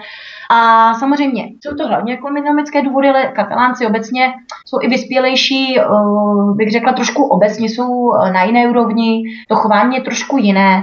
Nejsou to takový ty, takový ty typy, typičtí Španělé, nejsou takový ty olé a flamenko a když to tak, jo, jako, se, jako, je známo Španělsko, vlastně takové veselé, takové všechno maňána, že všechno nechávají na zítřek. Eh, Katalánci jsou více centralizovaní, více se zaměřují na tu práci, Uh, trošku se více podobají třeba Evropanům střed, středu Evropy. Mm-hmm. Samozřejmě, sam, samozřejmě ne tolik, nesou si v sobě to, to španělské chování, ale prostě kladou větší důraz na tu práci, uh, na tu uh, zodpovědnost. Uh, jsou prostě realizováni trošku jiným směrem, vždycky byli trošku napřed. I politicky, i prostě ve svých názorech byli třeba jedni z hlavních, co byli pro vstup do Evropské unie. Prostě zkrátka uh, ta národnost byla vždycky trošku, trošku jiná. Takže si myslím, že i to, právě tyto uh, národnostní rozdíly uh, hrají trošku tu roli. Že ty ostatní státy, ty, ty, pardon, ty ostatní autonomní oblasti je i z tohohle směru neberou, že trošku jsou jiní než ten, než ten zbytek Španělska. Jo, je to takové, mm, jsou tam určitě národnostní prostě rozdíly. Říká Linda Krejčíková, která čtyři roky žije a pracuje ve Španělsku, konkrétně v metropoli Barcelona v Katalánsku. Po písničce pokračujeme dál. Hezký večer. Naším hostem je stále Linda Krejčíková, která čtyři roky žije a pracuje ve Španělsku, konkrétně v Barceloně, v Katalánii, v Katalánsku. A my se bavíme o referendu, které proběhlo 1. října, bavíme se také o aktivaci článku 155, který vstoupil v platnost 26. října, tedy zhruba tři týdny po konání toho referenda. 27. října také Katalánsko vyhlásilo svou nezávislost. Ti zastánci nezávislosti, když se ještě ve stručnosti vrátíme k těm ekonomickým otázkám, tak zastánci nezávislosti Katalánska také tvrdí, že v době hospodářské krize byla ohromná částka rozpočtu centrální madridské vlády do kterého Katalánsko štědře přispívá samozřejmě, vrhnuta na sanaci bank. A velká část z těch bank zatížených špatnou investiční politikou sídlila v jiných regionech než v Katalánsku. Takže je to stejný problém, jako když třeba spousta lidí měla pochopení pro neochotu Němců sanovat řecké dluhy, tak eh, tohle je v podstatě identická situace. Že? A teď ti lidé, kteří chápali Němce, že nechtějí přispívat do řeckých bank, tak najednou nechápou Katalánce, kteří také nechtějí přispívat do černé díry nekatalánských, tedy španělských bank. Ten eh, přístup těch lidí je skutečně licoměrný, ambivalentní ambivalentní. Nezdá se ti to tak? No samozřejmě, samozřejmě ano, jako tady je, tady je plno, plno ambivalentních uh, názorů a samozřejmě ta realita je prostě taková. Já si myslím, že nevím, nechápu, proč se lidi diví, když uh, si myslím, že toto je naprosto logické. jo, a není to samozřejmě prostě téma bank, je to obecné téma, je to opravdu téma daní a živíme prostě ostatní oblasti a mají se lépe díky nám, nemyslím si, můžu dát jenom takový, třeba takový příklad, co se týče studentů. Uh-huh. Já jsem sama studovala a vlastně díky tomu, uh, díky tomu, že jsem měla výměný program vlastně z Česka do Španělska, tak díky tomu jsem začala žít tady v rámci uh, programu Erasmus, vlastně studentského programu Erasmus. A tak například třeba Španělé, uh, vím o tom velmi dobře, kteří jezdí na Erasmus do Prahy, do České republiky, tak dostávají úplně rozdílné částky v příspěvkách, což je obrovské, to je, to je neskutečný rozdíl. Můžu dát příklad, Uh-huh. Katalánci, katalánci, kteří se předpokládá, že jsou nejbohatší oblast, tak dostávají nejméně z toho Španělska. Měsíčně konkrétně dostávají mezi 300 až 350 euro příspěvku na Prahu. Včetně a pobytu, takový... stravy, úplně všeho. Ano, dostan, přesně tak, dostaneš prostě jednotný, uh, dostaneš jednotnou částku a ty si z toho platíš ubytování, jídlo, cokoliv. Ano, prostě uh, příspěvek je jasně daný. Ano, a není možné, aby uh, Španěl, který pochází z různých částí Španělska, dostával tak obrovský rozdílný příspěvek. Takže, jak říkám, katalánec dostane 350 euro na vyžití v Praze, ale takový uh, valenciánec nebo andaluziec dostává 800 až 900 euro měsíčně. Mluvíme o dvojnásobně nebo trojnásobně. Proč? Protože přesně třeba například našich peněz živíme takhle, eh, dáváme prostě ostatním autonomním oblastem. A proč my, katalanci, kteří dáváme, pak máme nejmíň. Ale to jsem dávala, dala jenom příklad studentů, protože jsem samozřejmě velmi zastánce studentů, protože já sama jsem byla student a dostala jsem Jasně, a to se promítá do všech segmentů hospodářství. Přesně tak, to se, ano, ano, takže to byl jenom taková, takový příklad. Takže oni hmm. si, ostatní oblasti si budou stejně stěžovat na nás, že jsme špatní a že si jenom stěžujeme, že pořád chceme se vystoupit, ale sakra, s proměnutím prostě, oni dostávají nejvíc a my pak jsme jenom na tom bytí. Jenom bytí. Hmm. Zastánci nezávislosti katalánská také operují s korupcí, obrovskou korupcí, která je velká v jižních a západních chudších regionech Španělska než v Katalánsku samotném. Jde zejména o konzervativní lidoveckou pravicovou stranu Mariana Rachoje a sociální demokraty. Mluví se o tom v televizi, píše se o tom v novinách, ti katalánci to vidí, tak neříkají si právě proč my máme posílat peníze těm korupcí prolezlým vládám do Andaluzie, Extremadury, Valadolidu a tak dále a tak dále. Jak je v Katalánsku vnímaný v podstatě ten fenomén korupce? Tak samozřejmě je to vnímáno velmi špatně. Samozřejmě lidé si velmi stěžují, je to vnímáno velmi špatně a i, i toto je jeden z důvodů, proč se lidé staví takhle negativně. Samozřejmě je to prostě vnímáno negativně. Jako ty lidé, ale co máme dělat? co máme dělat, je to prostě takto nařízeno a, a když je to nařízeno, tak a když nechtějí, aby jsme se odtrhli, je to, je to složité, je Jasně. to složité. Já bych se ještě vrátil k tomu roku 2010, což si načela, to mě docela zajímá, protože v tom roce 2010 eh, Katalánsko v podstatě vyjednávalo s centrální španělskou vládou a třeba jeden z těch požadavků byl, aby se katalánci mohli považovat za národ, nebo aby měla katalánština přednostní postavení jako jazyk před španělštinou. Španělský ústavní soud eh, všechny ty požadavky katalánského společenství po čtyřech letech zkoumání smetl ze stolu. Takže tohle referendum můžeme i brát v podstatě jako výsledek eh, arrogantního jednání centrální španělské vlády s katalánci, kdy už ten nastřádaný hněv katalánců přestoupil všechny meze, takže by se to dalo celkem i pochopit, ten jejich postoj nebo ten jejich hněv nebo nevraživost, eh, kterou v podstatě drží vůči, vůči vládě v Madridu. Přesně tak, protože já si myslím, že opravdu s nimi vyjednáváme velmi dlouho. A byl na to čas vyjednávat pacificky. Uh, ale asi to došlo opravdu do momentu, kdy jsme potřebovali zakročit radikálně, protože vypadá to tak, že nás nikdo nechce vyslýchávat, uh, nikdo na nás nechce brát ohledy a je myslím si, že naprosto normální jenom chtít prostě lepší podmínky. Ale když uh, člověk nechce a lidé opravdu, v nich ta spoura vlastně pořád roste, tak si myslím, že je naprosto logické, že chtějí jednat. Katalánsko má vlastní regionální samozprávu, je to jeden z nejbohatších regionů, používá vlastní jazyk. Jak je to tady vlastně dnes s katalánštinou ve školách nebo na úřadech? Prvním hlavním úředním jazykem je tam tedy španělština nebo katalánština? V tuto chvíli uh, katalánština není tolik v popředí, jako byla právě před pár lety. Jak si právě zmínil, že uh, katalánci se snažili prosadit katalánštinu jako jejich vlastně hlavní jazyk, což se nepodařilo, tak tam byl opravdu to na, na ten nátlak obrovský. Já si pamatuju, to bylo, když jsem sem začala jezdit a bylo vlastně okolo toho právě uh, mnoho uh, povídání. V tuto chvíli uh, bych řekla, že opravdu je to 50 na 50, uh, že lidi berou jak katalánštinu, tak španělštinu. Nicméně, Samozřejmě, katalánština tady zůstává hlavním, nebo takhle, španělština je hlavním úředním jazykem, ale uh, všechny popisy, ať už ulice nebo ve transportech, to znamená metro, autobusy, všechno je vlastně v katalánštině. To znamená všechno, to znamená i mhm. bary, v obchodech, všechno je vlastně v katalánštině. Samozřejmě úřední jazyk je španělsko, španělština, protože jsme v rámci Španělska, takže nemáme na výběr, ale samozřejmě katalánsky je tady dělané naprosto všechno a děti například ve školách, tak všechno vlastně mají v katalánštině. Všechno, všechny předměty a potom mají jeden předmět, který je normálně klasicky ve španělštině neboli kastilštině uh, vlastně řečen. Uh, takže to prosazování té katalánštiny... Kastilština je úřední jazyk. Přesně tak. Kastilština je ta pravá španělština, ten úřední jazyk. Uh-huh. Přesně tak, v celé, jako v celém Španělsku. Ale uh, nicméně, jak říkám, prostě všecko uh, je v katalánštině. Všechno. Ať už na úřadech, veškeré popisky, nebo vlastně lidi většinou se s vámi začnou bavit katalánsky, uh, uh, protože i třeba někdo se tak cítí povinný. V některých vlastně pracích to tak vyžadují, ve většině bych řekla.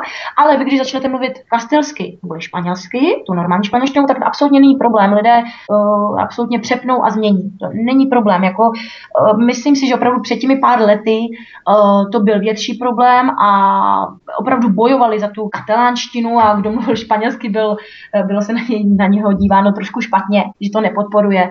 Ale já jsem s ním třeba, s, tou, s touto vlastně, s tímto jsem, názorem jsem nikdy nesouhlasila. Já si myslím, že španělština by měla zůstat, ať už tím, že vlastně španělština že jedním z nejhlavnějších jazyků světa, uh, takže si myslím, že určitě zůstat by měla. A katalánština, jestli ji chtějí, tak ať si nechají, ale ne, nejsem zastánce toho, že by měla být katalánština opravdu hlavní úřední jazyk a španělština by měla, měla vymizet.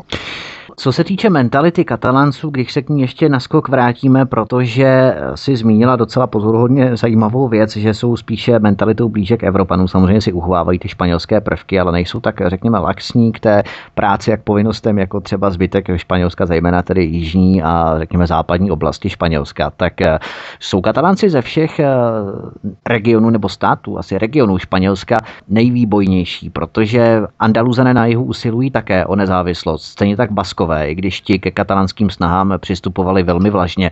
Tedy v případě, kdyby Katalánsko zvítězilo, vyhrálo by ten svůj boj o nezávislost, tvořilo by to precedens pro další španělské státy, myslíš? A právě toho se centrální vláda v Madridu bojí v podstatě. O Katalánsko vůbec nejde, ale jde o princip, o precedens pro ostatní španělské regiony státy. Mm, já si nemyslím, já si nemyslím, že by se o to, do toho zapojilo vlastně ostatní, ostatní autonomní oblasti. Nemají vůbec proč a bylo by to úplně naprosto stupidní. Uh, nemají proč to dělat, byly by úplně, úplně nad ním. Takže si nemyslím opravdu, že by se přidali potom uh, k jejich vlastním referendum. Uh, možná tak by třeba se stavěli, maximálně si myslím, že Baskicko, kteři, kteří samozřejmě o to také vždycky usilovali, ale řešili to vlastně tu svoji situaci naprosto jinak, agresivně, víme asi všichni ETA, uh, víme asi všichni, co to znamená. Uh, takže ty to mhm. řešili mm jinak násilím, uh, což samozřejmě katalánci uh, by v životě neudělali. Jo, tam je úplně právě ta jiná mentalita. Právě třeba ti baskové jsou takový více tvrdí, více agresivní. Uh, a právě ti katalánci tak jsou uh, úplně někde jinde. Takže si myslím, že opravdu, kdyby někdo se chtěl hlásit nějakým způsobem o referendum nebo nějaké uh, svoje práva, tak by to bylo maximálně Baskicko, ne ostatní části.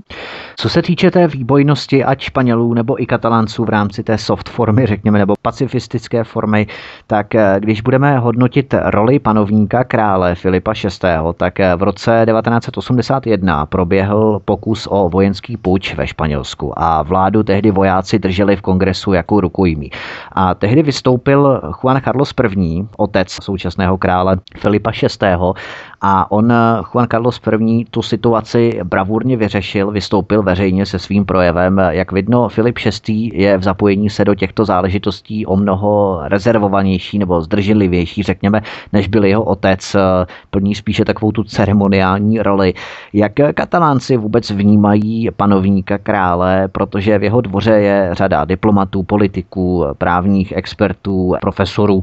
Požívá španělský král širokého respektu společenské autority nebo kreditu u veřejnosti, třeba jako britská královna například, nebo je nějaký panovník král kataláncům s každodenními starostmi naprosto ukradený. A zkusme to rozšířit nejenom kataláncům, ale i ve všeobecnosti Španělům. Mm-hmm. Tak já bych klidně začala tím všeobecnosti Španělům. Eh, já si myslím, že eh, krále Filipa VI. nikdo moc nebere. Uh, Jasně. předchozího krále Juana Carlose I., přesně jak si říkal, to bylo naprosto něco jiného. Myslím si, že pro zemi uh, udělal docela hodně, uh, vystupoval na veřejnosti, opravdu jeho projevy si myslím, že byly velmi inteligentní. Nějakým způsobem ho lidé určitě brali více než právě Filipa VI. Já si myslím, že Filip VI je opravdu panovník, který je tak jako trošku v zapomnění mi přijde. Přijde mi, že opravdu uh, se moc neprojevuje. Přijde mi, jako kdyby neexistoval. To je opravdu můj názor a tak ho vlastně berou i lidé. Je to opravdu panovník, který maximálně pro lidi funguje stylem, že svolává parlament, vyhlašuje, schvaluje zákony, reprezentuje stát na venek, ale je to tak všechno. Vlastně pro ty lidi uh, Filip VI nemá žádné slovo, neberou ho. Uh, berou maximálně opravdu, berou premiéra Rachoje, který vlastně že, se do všeho uh, montuje hmm. a všechno řeší. Ale Filip VI opravdu mi přijde, um, je velmi tichý, stojí tak v pozadí, občas něco řekne, ale to je tak všechno. Opravdu Juan Carlos si myslím, že z mého názoru fajn, ale Filip VI ne. Takový kladeč věnců, čas nějaké ty projevy, rauty a nějaká ocenění a tak dále, v podstatě ceremoniální role. Přesně tak, přesně tak, v zásadě jenom toto. Uh-huh. Vraťme se do 27. října, ještě krátce před písničkou, kdy katalánský parlament vyhlásil onu rezoluci 70 hlasy proti 10 o nezávislosti katalánská. Jak si to prožívala, jaká byla atmosféra v ulicích tehdy? Jiná situace byla asi na hlavní tříděla Rambla, jiná v ulicích eh, sousedících s parlamentem. Pohybovala si se třeba venku toho 27. října, kdy panovaly v podstatě ty oslavy v rámci vyhlášení nezávislosti katalánska? Mm-hmm. Uh, ten den, tak se přiznám, moc si, moc si nepamatuju, moc si nevzpomínám, protože jsem uh, osobně na těch ulicích nebyla. Už to bylo takové, už to bylo moc, už, už to bylo takové všechno nakupené. Jasně. Řekla pro mě, pro mě samotnou, že už jsem ani neměla chuť někam opravdu jít slavit. Uh, ta situace byla, lidé slavili sice, ale nemyslím si, že to bylo úplně tak to říct tak pravdivé. Ta radost nebyla úplně tak pravdivá z mého pohledu. Mm. Uh, Pořád to kazil ten článek 155 den předem asi, tak, že? Přesně tak, přesně tak, že lidé věděli, že i když se vyhlásila nezávislá katalánská republika, tak měli strach a věděli, že bude zle. A věděli, že zase uh, jsou výhrušky, věděli, že nás baví autonomie, že rozpustí náš katalánský parlament. Takže přesně tak, na jednu stranu slavili, ale na druhou stranu uh, myslím si, že plno lidí tušilo, že to neprojde, což se samozřejmě stalo. Španělská centrální vláda si pamatuju, že chtěla převzít kontrolu nad eh, katalánskou policií Mossos de Escadra v čele s šéfem katalánské policie Jose Luisem Traperem, kterého španělská vláda obvinila ze spoury a vsadila ho do vazby, jak si zmínila. Španělská centrální vláda chtěla také převzít kontrolu nad médii katalánskými, kontrolu nad rozpočtem. To jsou eh, všechno samozřejmě velmi kontroverzní kroky, které vyvolaly v Katalánsku bouřlivé protesty dotčených subjektů. A během toho vyhlašování rezoluce, kousek od Barcelony kempovali národní gardisté, nechválně proslulí z toho zásahu při referendu 1. října 2017, které jsme tu probírali obšírně. Proběhly tam i teď toho 27. října nějaké zásahy ze strany španělské národní gardy, nebo si tentokrát dávali hodně velký pozor, aby nevyvolali nějaké ostře proti španělské vášně, protože ta schromáždění se nesla spíše v tom veselém duchu oslavy nezávislosti, jak si uvedla, i když tam panovaly ty obavy, co bude dál. Mm, tak přesně tak, oni stále v Barceloně zůstávali, museli zůstat, stále měli to nařízení, ale už, už se vlastně do té situace nijak nezapojovali. Už lidi nenapadali, samozřejmě už neměli proč co, ty lidi jenom oslavovali, ne, nebyli tam u urnách a volili. Takže oni nesměli, jako myslím si, že by to bylo, a to už by bylo vrchol, kdyby se do lidí pouštěli i ten den. Hmm. Ne, ne, ne, samozřejmě na ulicích byli, time ale byli v pozadí, byli v pozadí a vlastně mm, byli neutrální, takže si myslím, že ještě, že tak. no, jasně, jasně. V té rezoluci schválené katalánským parlamentem 27. října figurovala i apelace na exekutivu, tedy na výkonnou moc na vládu, aby požádala o uznání zahraničí, což zahraniční státy odmítají, zejména tedy Francie, která má sama potíže se separatisty na Korzice, takže to asi není příliš velké překvapení, že zahraniční nezávislost, samostatnost Katalánska neuznává. Počítal s tímto vůbec, myslíš, katalánský parlament, nebo jak si s tím katalánci vypořádávají? Jak pohlíží třeba na instituci Evropské unie, která se rozhodla nevměšovat se do vnitrostátních eh, záležitostí Španělska? Jak pohlížejí vůbec třeba na Evropskou unii? Eh, já si myslím, že uh, tuto skutečnost katalánci trošku čekali. Nejsou, nejsou hloupí vůbec. A samozřejmě právě to bylo jedno, jedno z těch důvodů, jak jsem už zmiňovala, že na jednu stranu si nejsou moc jistí, jestli katalánský parlament eh, je schopen nebo má vůbec připraveno eh, řešit tuto situaci, právě jak by nás přijímali ostatní země, ať už země nebo Evropská unie jako taková. Takže si myslím, že právě tam vždycky byl trošku ten strach, a ty obavy a proto lidé na to byli připraveni, takže nebyli vůbec překvapení. Dalo se to čekat, ale samozřejmě eh, čekali jsme, že se k tomu nějak prezident eh, Puigdemont postaví a že třeba vyrukuje s nějakým SM, jak, eh, jak nás zachrání, aby nás přijeli nebo něco takového, uh-huh. ale dalo se to čekat, dalo se to čekat, ale jak říkám, je to prostě jedna z těch obav a proto si myslím, že jen tak se prostě, jen tak se neodpojíme, jen tak se to nestane. A jestli, tak to bude za asi hodně, hodně let. Myslíš, že ta jeho cesta, Karle, se Puigdemona s dalšími čtyři jeho ministry do Bruselu, ta jeho cesta, takže je spíše aktem zoufalství, anebo právě to bylo to ESO, kdy bude tu cestu považovat za jakési ESO, co by mohlo zachránit právě ten boj o nezávislost Katalánska? Mm, já si nemyslím, že to bylo ESO v rukávu a bylo to trošku spíše bavělectví, co si budeme povídat. Většina lidí to takto bere a hodně lidí zklamal. Hodně lidí i zklamal vlastně tím projevem, než, než odjel, protože všichni viděli, že se sám, sám on zalek. Sám on se zalek a myslím si, že tak obrovskou negativní reakci nečekal. Myslím si, že on, on čekal, že opravdu nás přijmou lépe, nebo že alespoň nějaká ze zemí nás přijme. Myslím si, že on opravdu to viděl až moc pozitivní, nebo měl až moc uh, pozitivní uh, očekávání. Takže plno lidí vlastně tím zklamal a myslím si, že zbabilicky utek. A co se bude dít teď, nevíme. Ale lidé spíš tak jako, teď už ho berou tak neutrálně, spíš čekají, čekají, co se bude dít dál a jestli opravdu připravuje nějaké to ESO a vrátí se.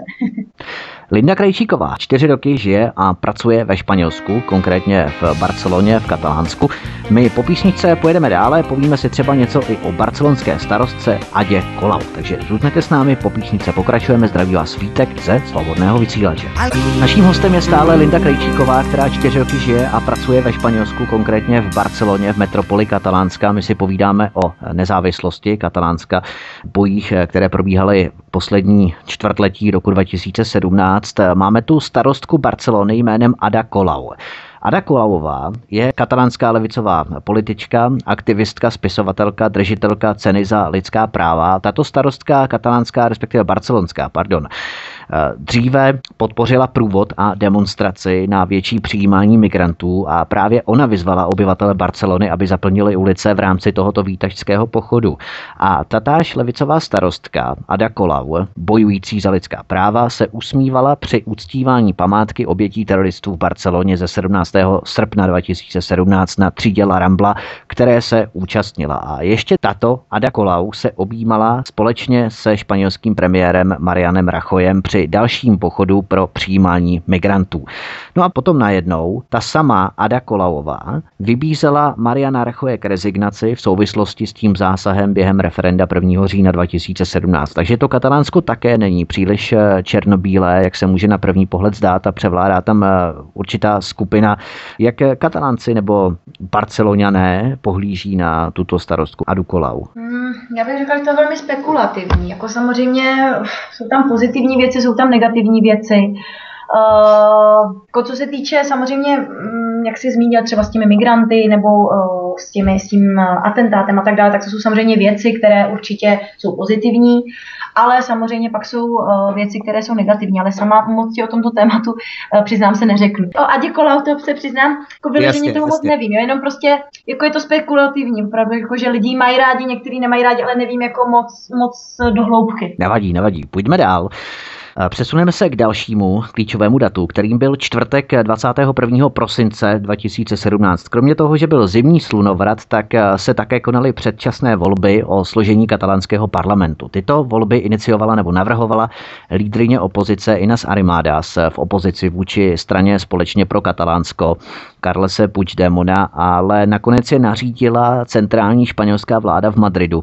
Jak probíhaly přípravy na tyto předčasné volby? Hektické, poklidné, nebo jak by se popsala dny, týdny před eh, těmito volbami? Už to asi bylo o řád eh, nebo o několik řádů méně vypjaté, než eh, právě co předcházelo před referendem asi? Přesně tak. Já bych řekla, že tento rok to bylo opravdu až moc velmi poklidné. Lidé skoro nevěděli, že budou volby. V uvozovkách, protože ani uh, vlastně nebyly moc banery, ne, nerozdávaly se letáčky. Jo, vždycky, že před volbami je okolo toho uh, mnoho povyku, ale musím říct, že opravdu uh, před těmito volbami jsem ani v ulicích moc neviděla vlastně lidé, kteří by zastávali nebo kteří by se snažili prosazovat jo, určité strany. Opravdu velmi, velmi málo. Myslím si, že lidé byli trošku už vyšťavení po tom celém referendu a po celém hmm. vlastně tom průběhu. Takže opravdu toto si myslím, myslím, že bylo trošku takové sekundární. Probíhaly třeba i nějaké manifestace, protože přece jen se i v Katalánsku citelně ochladilo. Ale vím, že před kulturním centrem barcelonské čtvrtinou Baris proběhlo schromáždění pod šírým nebem pro španělské strany občané Ciudadanos. Ale všechno se to neslo v takovém poklidnějším duchu, horké hlavy ochladly, takže nic zásadního se před těmi volbami v podstatě nepřihodilo. Ani eh, Katalán se nerozladil nebo nezaskočil ten podle některých úprk Carlose Puigdemona do Bruselu. Mm-hmm. Uh, ne, já bych opravdu řekla, že to bylo velmi, velmi poklidné. Bylo to celé, táhlo to ve velmi poklidném duchu. Um, ano, možná třeba strana Ciudadano si tam dělala vlastně svoji, je to možné, že tam dělala nějaké, nějaké svoje akce, ale opravdu přesně bylo to velmi poklidné. A myslím si, že nevím, lidi už, už se k tomu staví trošku tak laxně a spíš čekají, uh, až se Puigdemont hmm. vrátí, nebo až opravdu um, začne něco, až začne jednat. Opravdu já si myslím, že toto bylo, bylo to sekundární. Víš třeba ze tvého okolí, že šlo hodně lidí k těmto volbám, třeba i ti, kteří dříve notoricky volební místnosti nenaštěvovali? K těmto volbám se přiznám, že z mého okolí mm, si myslím, že šlo velmi málo lidí, velmi málo voličů a ani o tom opravdu nemluvili. Nemluvili vůbec, koho budou volit, nebavili se, koho chtějí volit, nebavili se o té situaci. Ehm, opravdu to bylo takové zvláštní. bylo, to, bylo to zvláštní a myslím si, že hodně lidí uh, volit nešlo. Alespoň z mého okolí uh, ti, co šli volit právě v rámci referenda, tak ti moji alespoň známí někdo vlastně do těchto voleb nešlo volit. je to takové, je to zvláštní. Katalánský parlament tvoří 135 poslanců. Víme, že vyhráli tři separatistické strany. Jednak společně pro Katalánsko sesazeného premiéra Carlese Puigdemona, potom republikánská levice, její předseda Uriol Junqueras je ve vazbě pro podezření také ze spoury. Druhá kandidátka byla Marta Rovira a ještě levicová kandidátka Lidové jednoty. Ale všechny tyto strany získaly většinou velmi těsnou, jenom tři hlasy navrh. Pět nově zvolených katalánských poslanců je v Bruselu, další tři jsou v Madridu ve vazbě.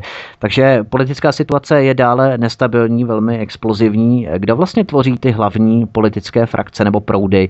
Protože společně pro katalánskou a republikánská levice se nedávno nějak rozkmotřili, pokud vím, takže tam to asi není taky moc eh, dvakrát růžové s výhledem tedy do budoucna do dalších měsíců. Mm-hmm.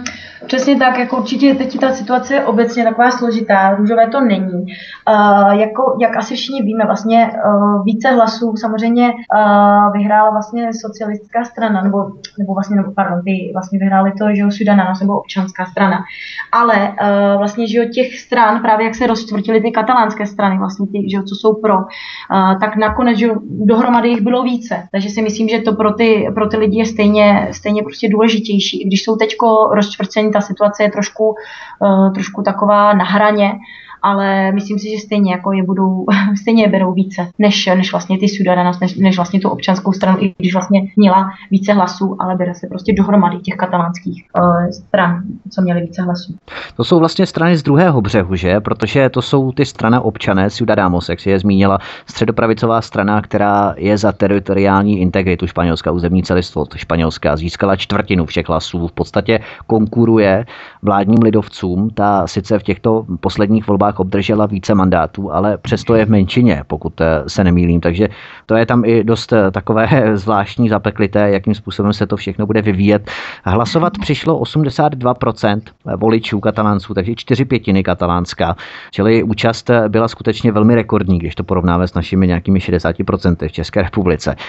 Vypovídá to, myslíš, něco o směřování katalánska k nezávislosti? Jak by si predikovala vývoj situace v následujících měsících? Protože teď už madridská vláda bude muset ten výsledek respektovat, že? Mm-hmm, přesně tak, bude muset respektovat, ale uh, tuto otázku si pokládám já sama i vlastně ji pokládám všem mým známým, co si myslí, co se bude teď dít a musím říct, že nikdo opravdu vlastně neví. Já si myslím, mého názoru, že to tak trošku vyšumí, jako vždy. Myslím si, že opravdu to vyšumí a bude to zase to samé je to názor všech lidí. Myslím si, že uh, jako mě samozřejmě Mariano Rachoj by hmm. nás měl respektovat, i kdyby, jsme, kdyby vlastně teď všechno šlo ku předu.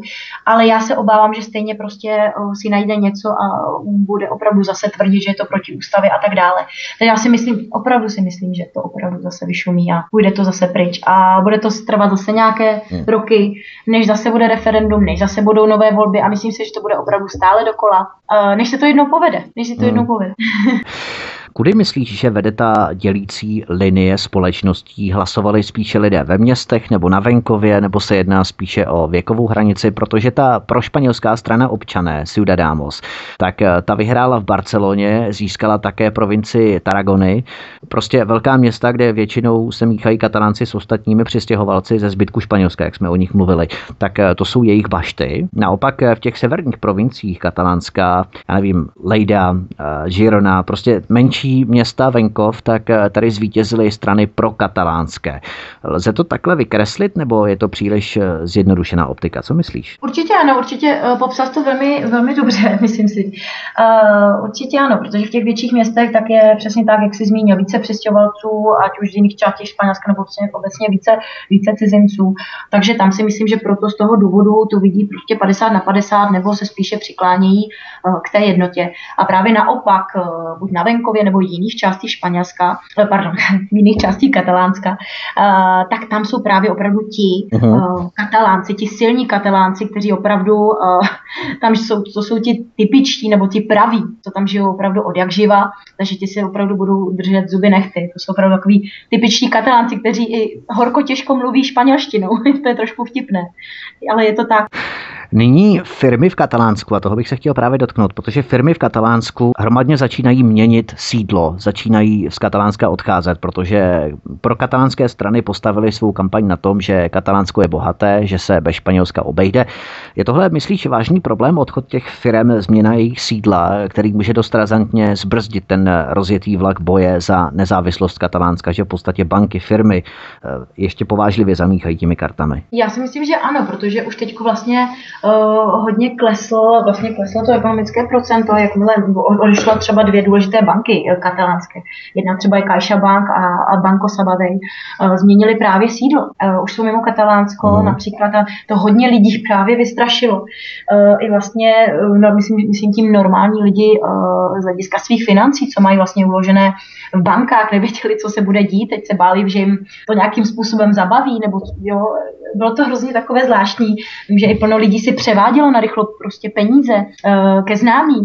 Bylo to takové obecně zvláštní. Takže si myslím, že mm, ta situace, když odejde hodně firm, nejenom samozřejmě banky, toto byl příklad bank. Uh, já si myslím, že s tím může zamíchat. Určitě ano, protože v Katalánsku je plno důležitých firm, kteří se podílí na obecném vývoji. Může to být problém. Může to být problém, ale myslím si, že teď v tuto chvíli se to pozastaví, jako se pozastavilo všechno a myslím si, že teď odcházet nebudou už další. Mm-hmm. A vaše firma, kde ty pracuješ, tak ta se trvává v Katalánsku? Eh, moje firma se trvává, protože je mezinárodní, je vlastně holandská a všichni jsme tam cizinci, takže ta vlastně, vlastně nemá nic co dočinění. Ale také jsme nad tím, také jsme nad tím přemýšleli, protože, jak jsem zmínila předtím, eh, to téma, jak by to bylo řešené vlastně v rámci nových občanských průkazů, nových pasů, ať už pro samotné Španělé a Katalánce, tak jak třeba pro cizince, kteří právě pracují v Katalánsku, tak také jsme nad tím přemýšleli, co když třeba naše firma konkrétně radši se přestěhuje například do vedlejší Valencie nebo do vedlejšího Aragonu, také jsme nad tím přemýšleli. ale myslím si, že ta, by, ta situace by musela vyústit, musela by vyústit trošku asi v, v něco tvrdšího ještě. Hmm. A to je možná docela takový odstrašující precedens pro ostatní regiony, nejenom tady ve Španělsku, ale i v Evropě nebo ve zbytku Evropy, protože když si uvědomíme, že ano, my můžeme se tady nakrásně politicky dohodnout, že budeme konat referendum o nezávislosti, my si budeme bojovat za tu svou nezávislost určitého regionu nebo částí nějakého území a tak dále, ale když si uvědomíme, že ty firmy jenom z toho titulu, že se obávají té budoucnosti, která je pro ně nejistá ekonomicky, finančně, hospodářsky, tak odejdou, tak všechny ty různé aspirace nebo snahy o nezávislosti se obrátí v popel ze dne na den nebo z týdne na týden, z měsíce na měsíc, kdy prostě všechno stojí na prosperitě firm a bank a pokud ty se rozhodnou, že odejdou, tak eh, veškeré naše politické různé proklamace eh, výjdou v ní več. Mm, přesně tak, samozřejmě. Je tam, je tam obrovské riziko, ano. My můžeme být jednoho dne nezávislí, ale když odejdou právě všechny tyto firmy, tak samozřejmě nás to může opravdu, uh, může nás to potopit, samozřejmě. Proto já si myslím, že než by mělo dojít hmm. vlastně k tomu odtržení, že by se opravdu měly nastolit, mělo by se nastolit určitá pravidla. A právě katalánská vláda si myslím, že by mm, nějakým způsobem měla dát tu jistotu právě těmto velkým firmám a nastolit určitá pravidla, aby měli tu jistotu neodejít z toho Katalánska. Protože jinak, jestli toto vlastně, proto říkám, uh, ta učinění nebo ta, prostě ty, ty závěry, uh, si myslím, že občas, občas jsou trošku předčasné a proto by to měli velmi dobře promyslet, aby vlastně předešli i tímto, těmto komplikacím a měli dát hmm. jistotu tak lidem, žijícím normálním, tak firmám obecně. To je možná takový mini recept pro nás, pokud budeme uvažovat o odtrhnutí od Evropské unie, že bychom měli myslet právě i na zadní kolečka v rámci stability prostředí pro ty velké firmy, které potom eh, ve výsledku hrají tu primární roli v tom určování dalšího směrování země jako takové. Jaká tedy panuje teď situace v Barceloně pro člověka jako si ty, která se pohybuješ eh, v ulicích, cítíš na každém kroku, že se v tomto regionu něco děje, nebo se tam život vrátil do normálních každodenních kolejí? Hmm. Eh, teďko se ten život opravdu vrátil úplně do normálu, do, do předchozích kolejí. Eh, teď už nepocituje absolutně nic. Všechno funguje tak, jak má. Eh, žádné demonstrace, žádné stávky, takže člověk si už normálně dostává do práce, žádný ruch hmm. na ulicích. Je to úplně, úplně v normálu. Opravdu já si myslím, že spíš ohledně toho referenda to bylo takové, takové velmi, velmi rušné. Ale vlastně v tuto chvíli už, už je to zase naprosto stejné. Tak, poslední informace, kterou tady máme na závěr. Od 1.1.2018 se na katalánském náměstí v centru Barcelony nesmí prodávat sáčky zrní pro holuby. Radnice tak chce bojovat proti přemnožení holubí populace. Zároveň také začne mizet tradiční focení turistů i místních smračny ptáků, kteří se na rozlehlém prostranství v srdci města denně slétají. Skutečně Barcelona je tak stižená přemnoženými holuby. Víš o tom něco? Tím jsi mě tedy velmi zaskočil, to je velmi vtipná otázka. Eh, ano, eh, vím o tom něco. Eh, samozřejmě Barcelona, ano, je známá přemnožením svých holubů a přesně tak můžete hlavně najít spíše na takových náměstích jako právě Plaza Univerzita, Plaza Catalunya. Těch je opravdu obrovské množství, takže turisti si dělají opravdu vtipné fotky. Jsou zavaleni prostě ptáky a holuby. Jsou to vtipné fotky, takže si z toho dělají spíše legraci, ale pro nás, pro místní, zase to taková legrace není. Eh, občas člověk jde po ulici a opravdu má strach eh, právě na těchto velkých eh, náměstích, že do něj ty holuby narazí, je to dost nepříjemné. Ale přiznám se, když 1. 1. 2018 to vzešlo v platnost, ještě jsem o této informaci neslyšela, před, přece jenom jsou to dva dny zpátky. Takže je to pro mě novinka. A nemáte třeba problémy i s produkty těch holubů, to znamená s holubým trusem třeba nějakým způsobem očišťovat automobily nebo já nevím, rámy oken a tak dále, střechy? Mm, ale tak přiznám se ti, co se týče aut, tak takový problém není to spíš opravdu v tom, v tom centru jako takovém uh, vlastně, kde ty holuby se převážně vyskytují. Je to, tak, je to opravdu vloženě centrum města. Já bydlím ne, jako ne úplně na okraji, to ne, ale vedle centra tady takový problém opravdu není. Tady ty holuby nevidíš, nebo kdekoliv prostě mimo centrum, tak ani holuby nevidíš. Takže lidé vlastně s auty, když nežije přímo v centru, jako takovém někde u nějakých náměstí, tak nemá problém. A co se týče ulic, a tak vlastně tady, konkrétně v Barceloně, tak je obrovská čistota. Uh, opravdu máme tady nespočet vlastně lidí, kteří, kteří uklízí, uklízeči vlastně po uliční. Je tady vždycky velmi čisto, což já velmi oceňuji, například když to srovnám třeba s Českem. Já neříkám, že u nás je špinavo, ale když opravdu přijedu do Barcelony, nebo se, když se po nějakém týdnu vrátím do Barcelony, tak se opravdu uvědomím, jak tady máme čisto. Takže i opravdu třeba výkaly od pejsků, tak také nenajdeš prostě tady na ulici, jako třeba v Česku se velmi děje. Takže to samé s těmi holubými výtrusy, je to velmi, řekl bych, že ta situace je velmi pod palcem, protože tady ta čistota je na obrovské úrovni. Takže stánky na katalánské náměstí Plaze Katalunia už eh, mají licenci na prodej jenom sladkostí a letajících balonků. To asi nesou dost nelibě, ty obchodníci, eh, snížení tržeb a tak dále.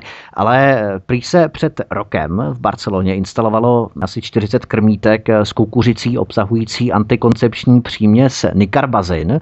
Její použití ale odmítá španělská ornitologická společnost, takže budete mít docela problém se vymícením hlubů v novém roce, zdá se. No vidíš to, to jsou pro mě uh, krásné novinky, ale děkuji, že mi to říkáš. tak třeba se nám to podaří, když ne v roce 2018, tak třeba 2019. tak budeme vám fandit, každopádně nám budeš přinášet průběžné informace, jak se to daří. Občas, když si vzpomeneš na nějakou tu nezávislost, tak možná, ale především ti holuby, na to jsme skutečně zvědaví, to je to nejdůležitější v roce 2018. No samozřejmě, samozřejmě, to je velmi zajímavé téma, bych řekla. Dobře, já ti, eh, Lindo, moc děkuji, že jsi se účastnila našeho pořadu, že jsi byla naším dnešním hostem. Já doufám, že příští pořad už bude o něco veselější, protože teď jsme probírali dost takové těžké, komplikované téma, jako je nezávislost katalánská, abychom si vykreslili aspoň ty nejpodstatnější aspekty, které panovaly kolem toho, které v podstatě předcházely referendum 1. října 2017, potom 26. 27. října, aktivace článku 155 a zároveň vyhlášení nezávislosti katalánska a předčasné volby o složení katalánského parlamentu 21. prosince 2017. A příští pořad třeba můžeme koncipovat eh, odlehčeněji na nějaká ta témata, jak se ti třeba žije v Barceloně, eh, lidé, mentalita, jídlo, cokoliv. Eh, prostě takové ty běžné věci každodenního charakteru, se kterými se setkáváš právě v Barceloně, tak příští pořad může být třeba i o tom. Co ty mm, na to? Určitě, určitě velmi ráda o tomto tématu velmi ráda mluvím a ráda vám informace poskytnu. tak fajn, tak to byla Linda Krejčíková, která čtyři roky žije a pracuje v Barceloně, v Katalánsku, ve Španělsku. Lindo, my ti moc děkujeme za zprostředkování opravdu zajímavých informací, jakým způsobem probíhalo referendum a všechny ty věci kolem nezávislosti katalánska. Těšíme se na setkání u mikrofonu svobodného vysílače příště. Já se také budu těšit Vítku a přeji ti vše hezké do nového roku. Díky, mějte se hezky, nashledanou. Ještě možná opožděně Feliz Navidad. Feliz Navidad a todos.